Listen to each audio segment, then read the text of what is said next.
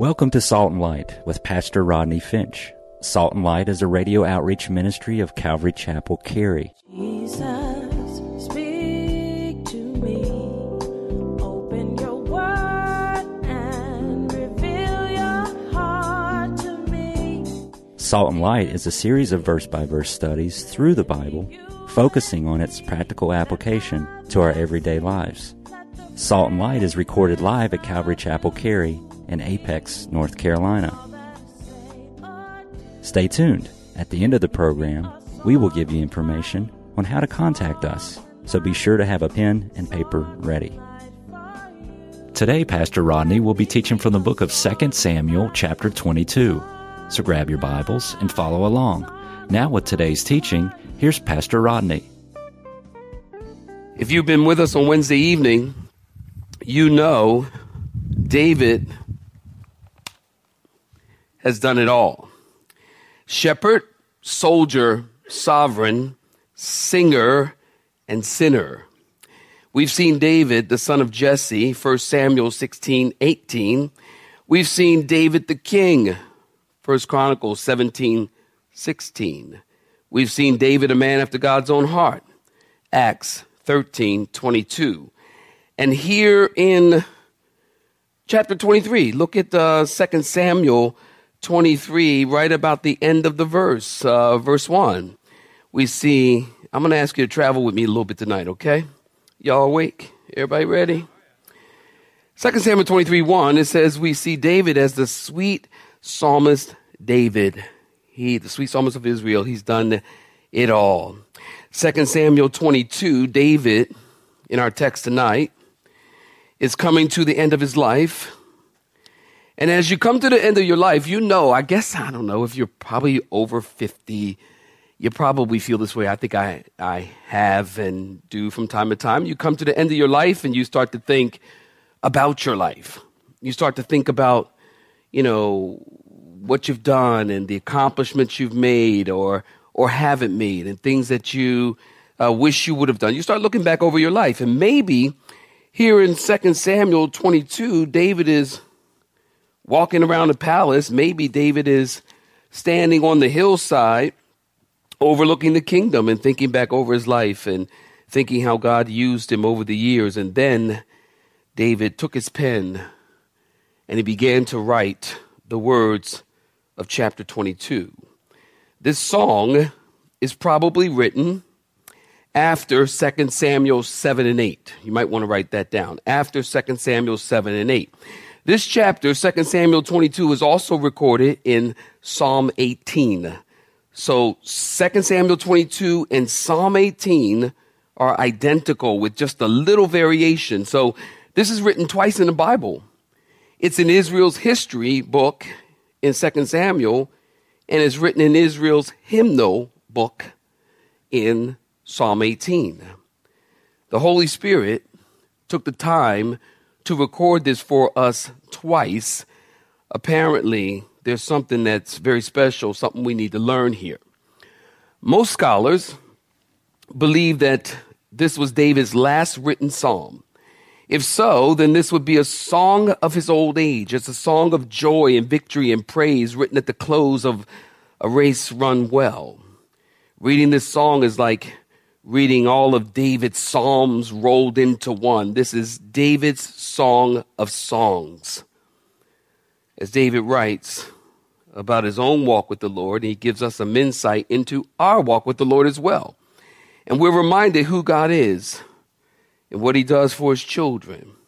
And David, listen, takes us into praise and worship. I love this chapter. You are going to love this chapter. David takes us into praise and worship of a God who is worthy of our praise. Somebody say amen. I've titled this sermon, David's Song of Songs. David's Song of Songs. Tonight we're going to look at the verses and we'll just kind of pick some verses to look at. We can't, you know, uh, exegete every verse tonight. We'd be here till 11. And uh, y'all want to be here till 11? Two people and, and two pastors, right? That would figure, okay? Well, I don't want to be here till 11, all right? Second Samuel, come on, let's get to it. Second Samuel, chapter 22. And uh, let's we'll read a few verses, have a few comments, read a few verses, have a few comments. Let's do it like that, all right? Second Samuel 22, we're looking at verse 1, saints. If you're looking at verse 1, say amen. Then David spoke to the Lord the words of this song on the day when the Lord had delivered him from the hand of all of his enemies and from the hand of Saul. And he said, What do he say, saints? The Lord is my rock and my fortress and my deliverer. Come on. The God of my strength in whom I will trust, my shield and the horn of my salvation, my stronghold and my refuge, my savior. You save me from violence. I will call upon the Lord who is worthy to be praised. So shall I be saved from my enemies. When the waves of death surrounded me, the floods of ungodliness made me afraid. The sorrows of Sheol surrounded me. The snare of death confronted me. Distress, I called upon the Lord and cried out.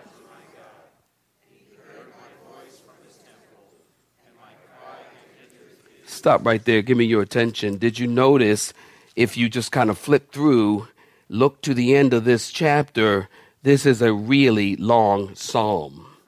There are only three psalms in the Bible that are longer Psalm 78, Psalm 89, and Psalm 110 are longer. Did you know that this is a really long title? There's a really long title here. In verse 1, this is the title, and there's only one other chapter where the title is longer. This is a really long title. 2 Samuel 22, 1 and Psalm 18. I want you to hold your place here in 2 Samuel and go with me to Psalm 18. Hold your place in 2 Samuel. 2 Samuel 22. Keep your finger there. Go to Psalm 18. I want you to see, as I mentioned earlier, 2 Samuel 22, Psalm 18 are identical. Look at the, the foreword in Psalm 18, a psalm of David, the servant of the Lord, who spoke to the Lord the words of this song on the day that the Lord delivered him from the hand of all of his enemies. Sound familiar? And from the hand of Saul. And he said, verse 1, I will love you, O Lord, my strength. Notice they are the same. Go back to 2 Samuel 22. I have so many verses in my head all day, I'm jumbled.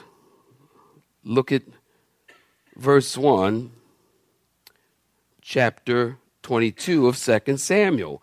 Again, the Lord spoke David spoke to the Lord the words of this song on the day when the Lord delivered him from the hand of all of his enemies and from the hand of Saul. And he said, The Lord is my rock and my fortress. Now, before we get to this verse, let me just remind you if you've been with us on Wednesday evening, you know that I've told you that the book of Psalms or Psalms is known as the book of human emotions because every experience of man's heart is found in Psalms. If you're fearful, read Psalm 56, Psalm 91, Psalm 23. If you are discouraged, read Psalm 42. Are you listening? If you happen to be feeling lonely, read Psalm 71, 62. If you're feeling sinful, which is the way I usually feel, you too. Read Psalm 51. If you're feeling worried or anxious, read Psalm 37 and 73. If you're angry, try reading Psalm 58 or 13. If you're happy and you want some words to express your happiness, Psalm 92, 66. 92 or 66. If you're feeling forsaken, read Psalm 88. Grateful. And you like to put that in words? Psalm 40. If you're feeling doubtful and your faith is failing, read Psalm 119. If you're feeling like you want to reflect on God and all that He's done over the span of your life, read Psalm 22 or Psalm 18. In Psalm 18, you still got your finger in Psalm 18? Look at verse 1 in Psalm 18. Psalm 18 starts with, I will love you, O Lord. my strength. And then he writes, The Lord is my rock and my fortress and my deliverer. David says in Psalm 18, I will love you, O Lord, my strength. In Hebrew, that reads, I will love thee dearly and entirely from the very heart root. I will love you dearly and entirely from the very heart root. This word in Hebrew, the word love, is different from the New Testament. It's different than agape. This word is used of a mother's love for her baby. It carries the idea of hugging. It's the image of a mother holding her newborn baby close to her with the heart of pure love, a deep heart root type of love. Second Samuel chapter 22, notice verse 2 says, The Lord is my rock and my fortress. So, Psalm, that's why I told you variations in Psalm 18. Just small. Psalm 18 starts in verse 1 I will love you, O Lord, my strength. Psalm, pardon me, Second Samuel 22. Y'all ain't praying for me. All right, Second Samuel 22 starts. You see it? The Lord is my rock and my fortress and my deliverer. Starts just a little bit different. And then in verse 3, the God of my strength, in whom I will trust, my shield, and the horn of my salvation, my stronghold and my refuge, my Savior. You save me from violence. Listen, 10 times in verse 2 and 3, we have the personal pronoun me or my 10 times. Did you see it? My deliverer, my fortress, my rock, my strength, my shield, my salvation, my stronghold, my refuge, my savior. Notice, you save me. 10 times. David is talking about a relationship he has with God and letting us know that that relationship is very personal. Listen, David didn't just know about God, David knew God. You understand that there's a difference between knowing about God and knowing God? There are people who know about God. Plenty of people know about God, but do they know God? David knew God. Did you get that? David, in these verses, watch this. He seems to pile on praise. And he does that with the titles of God. It's like a flood of praise emotion. He can't say enough about who God is. Notice the nine titles. The Lord is my rock, my fortress, my deliverer, my strength, my shield, the horn of my salvation, my stronghold, my refuge, my savior. I'm adding my redeemer, my buckler, my shepherd, my king, my friend. Can I get a witness? Yeah, we could add those. I will call. Look at verse 4. I will call upon the Lord who is worthy to be praised. That's a song. We used to sing a song like that. I will call upon the Lord who is worthy. You remember that song? Do you guys shaking your head? Yeah, I, I will call upon the Lord. And the ladies go, Who is worthy to? I will call upon the who is worthy to be praised. Hosanna, blessed be the rock. Be exalted, Hosanna. Blessed be the rock, God of my salvation. All right, choir. All right, choir. Yeah, we used to sing this. I will call upon the Lord who's worthy to be praised. That was a worship song. And for David, this isn't just a song. For David, this isn't a plaque on the wall. It's not just a plaque. David truly felt the need to call on the Lord. Why? Because he was worthy to be praised. David said in verse 4, So shall I be saved from my enemies. When? Well, God saved David. You know, you've been with me, haven't you? God saved David from Goliath. God saved David from Saul. God saved David from backsliding. God saved David from Israel's enemies. God saved David from Absalom. God saved David from David. God saved David from David. David would have destroyed David if it weren't for God. And listen, we would be destroyed if it weren't for God keeping us from falling. I think of Psalm 73, 1 through 4. Truly, God is good to Israel, to such as have a pure heart. But as for me, my feet had almost stumbled, my steps had nearly slipped, for I was envious of, bo- of the boastful when I saw the prosperity of the wicked. Notice David says in verse 5 through 7 when the waves of death surrounded me, the floods of ungodliness made me afraid. You know, that's honest. That's really honest. David says, I was afraid of ungodly folk. I was afraid of ungodly people. David says, The waves of death surrounded me, the sorrows of hell and the snares of death confronted me. In my distress, I called, note this, not my friend, I called on the Lord. I cried out to my God, and he heard my voice from his temple. Keep in mind, the temple had not yet been built yet. And I love this phrase my cry entered his ears. In other words, God heard him and he hears us too. Look at verse 8. Let's move forward a little bit. Look at verse 8. Then the earth shook and trembled. The foundation of the heavens quaked and were shaken because he was angry.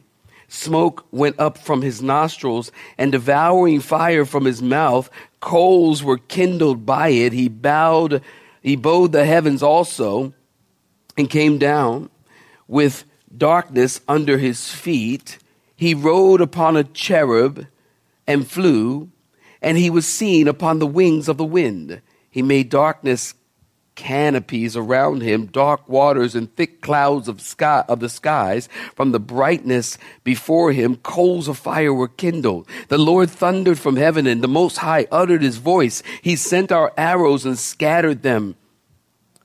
Lightning bolts and he vanquished them. And then the channels of the sea were seen. The foundations of the world were covered at the rebuke of the Lord, at the blast of his nostrils, or the blast of the breath of his nostrils.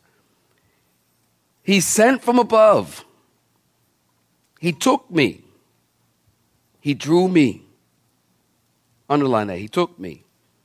He drew me out of many waters, and he delivered me from my strong enemy, from those who hated me, for they were too strong for me. They comforted or confronted me in the day of my calamity, but the Lord was my support.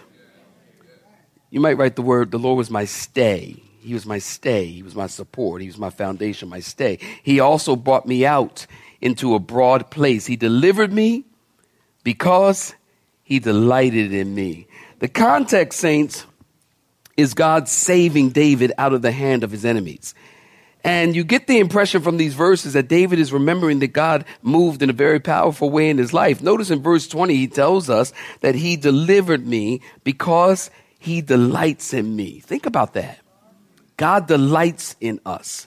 God doesn't just love or like us, he loves us.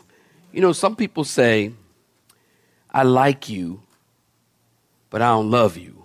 Or, or they say it the other way. I love you, but I don't like you. Okay, that makes less sense right there. Okay. How you say that to somebody? I love you, but I don't like you. How you love me, but you don't like me? That hurts my head. I love you, but I don't like you. That's silly. God loves you and he likes you. The Bible says he delights in us. He likes us. You know, most of us believe God loves us, but do you know that God likes you too? He loves you, likes you also. Think about it. God Jehovah, who parts the sea with the breath of his nostril, likes you. You know, I grew up in the Catholic, I went to Catholic church for many years. I went to Catholic school from, I think, one through eight. And um, I remember we used to go to uh, confession every day. We used to go to Catholic Mass every day. If you went to Catholic school, you know every day you went to Catholic Mass. And you, um, you know, And mass to me was eh, eh, the whole confession thing was really intimidating. It was intimidating. I mean, think about it. You're sending like an uh, eight year old, a nine year old into a dark booth. You go in there, you shut the door, it's pitch black. You're sitting there, and all of a sudden, a sliding door from a screen just goes shoot. And you go, ah. And then they tell you what to say Forgive me, Father, for I have sinned. Catholic people, I right? Forgive me, Father, for I have sinned. And, and the Father says, um, When's your last confession? And you say, um, Yesterday at 12. And uh, yesterday. And, and then you tell him, you know, what sins you committed in the last 24 hours. And, and, and it was also tim- intimidating. And, and I just remember when I was young kid, I didn't know that God liked me. I, di- I didn't know that because that's not communicated. I mean, you think God is angry. You think you better get it together or God's going to send a lightning bolt down. If you lie, a lightning bolt, that's where that phrase comes from, you know, give me my 36 inch. Why? Because if you say something wrong or you do something wrong, a lightning bolt's going to come down and it's going to strike you. And you're going to be dead. Because God is a God of judgment. God is a God of religious judgment. If you do something wrong, you're going to be judged. And that's the kind of fear that many, many people have as it relates to God and as it relates to understanding who God is. And then as you grow and you get to know the scriptures and you go to a Bible teaching church where they understand the word, God is not angry with you. The Bible says he delights in us. He loves us. He even likes you. You should be glad about that. I'm glad. I was glad when I learned that. I'm glad when that became a revelation. It wasn't just this, you know, theological, theoretical understanding of God. After a while, you start to learn that God loves you and it's a personal relationship with God. And that, that's a wonderful thing. He delights in it. And it's a very freeing thing. And if you, you know, if you come out of uh, a religious background, a legalistic background, or, you know, you know, uh, the Catholic Church type legal background, when you get that freedom, you feel it. Am I right about it? You really, really, really feel it. It becomes very tangible. And you enter into this relationship with God. No longer do I think that God is going to judge me and send lightning bolts if I do something wrong. Now I know that if I do something wrong, I can simply ask God to forgive me, and He will forgive me. And the same feeling that you feel when you feel um, that you've come to know God into a personal relationship with God, no longer do you relate to Him as judgment. It's that same feeling that you feel when you know you're forgiven. You feel forgiven. When you ask God to forgive you, have you ever felt that? When you ask God to forgive you, you really feel like this burden lifted off your shoulders. You feel like you like walk different.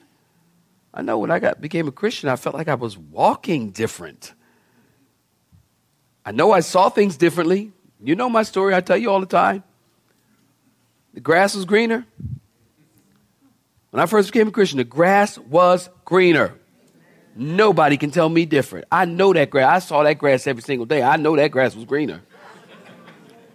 And I know that dirt seemed more brown to me.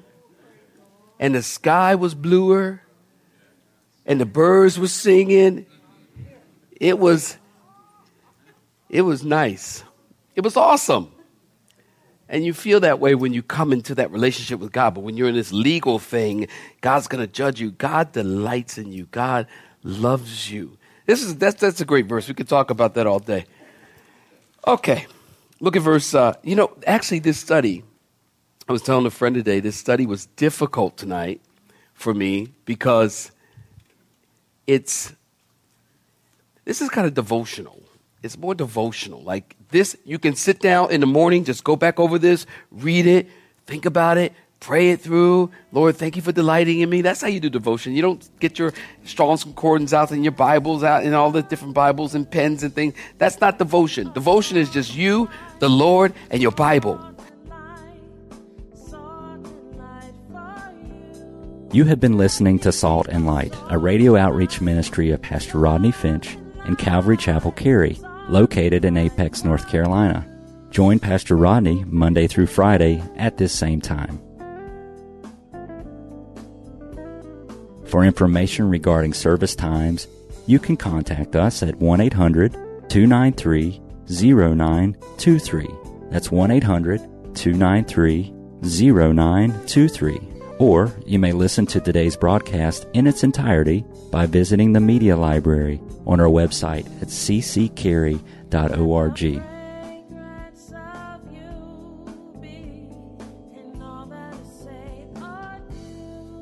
We would like to thank you for tuning in to Salt and Light and pray that you have been blessed.